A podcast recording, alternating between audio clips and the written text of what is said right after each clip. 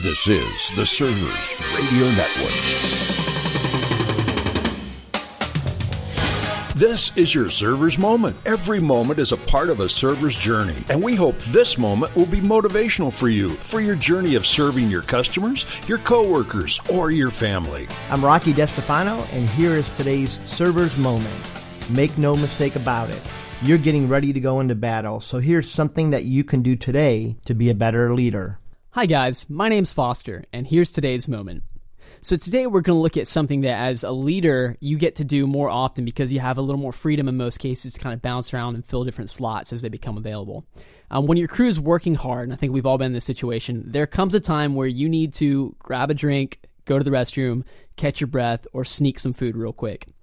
So, today, as a way of serving your crew, we're going to talk about how you can actually step in and cover your crew and enable them to go and take these extra breaks outside of what's normally allotted to them.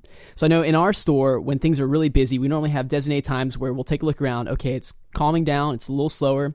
Who needs to go to the restroom? Who needs to get a drink? Who needs to go do something real quick? And we'll kind of cycle through and get everyone out there. As a leader, one thing that you can do is when it's still busy, if you're able to, pop over into somebody else's spot. Go and tap them on the shoulder and say, hey, I know that we're busy right now you may not really need this, but I want you to go get a drink and just take a moment. Go rest, go sit down, go go stand over there just for a minute and, and enjoy a moment of peace and respite from all this work. And then you kind of hop into their position. Now, yes, this does require you to work a little bit harder in some cases working two spots and you definitely shouldn't do this if it's super crazy and you honestly can't keep up in that aspect. But as you're able to stepping in and allowing your crew to take an unforeseen moment of peace uh, boosts their morale and gets them a little more willing and able to tackle what's about to come up next.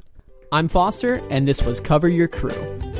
And that's it. That's it for this moment I just want to remind you that on Wednesday we do a deep dive here at A Server's Journey, and you can subscribe and join us each and every week. I'm Rocky DeStefano. Thanks for joining with us as together we learn to be better leaders.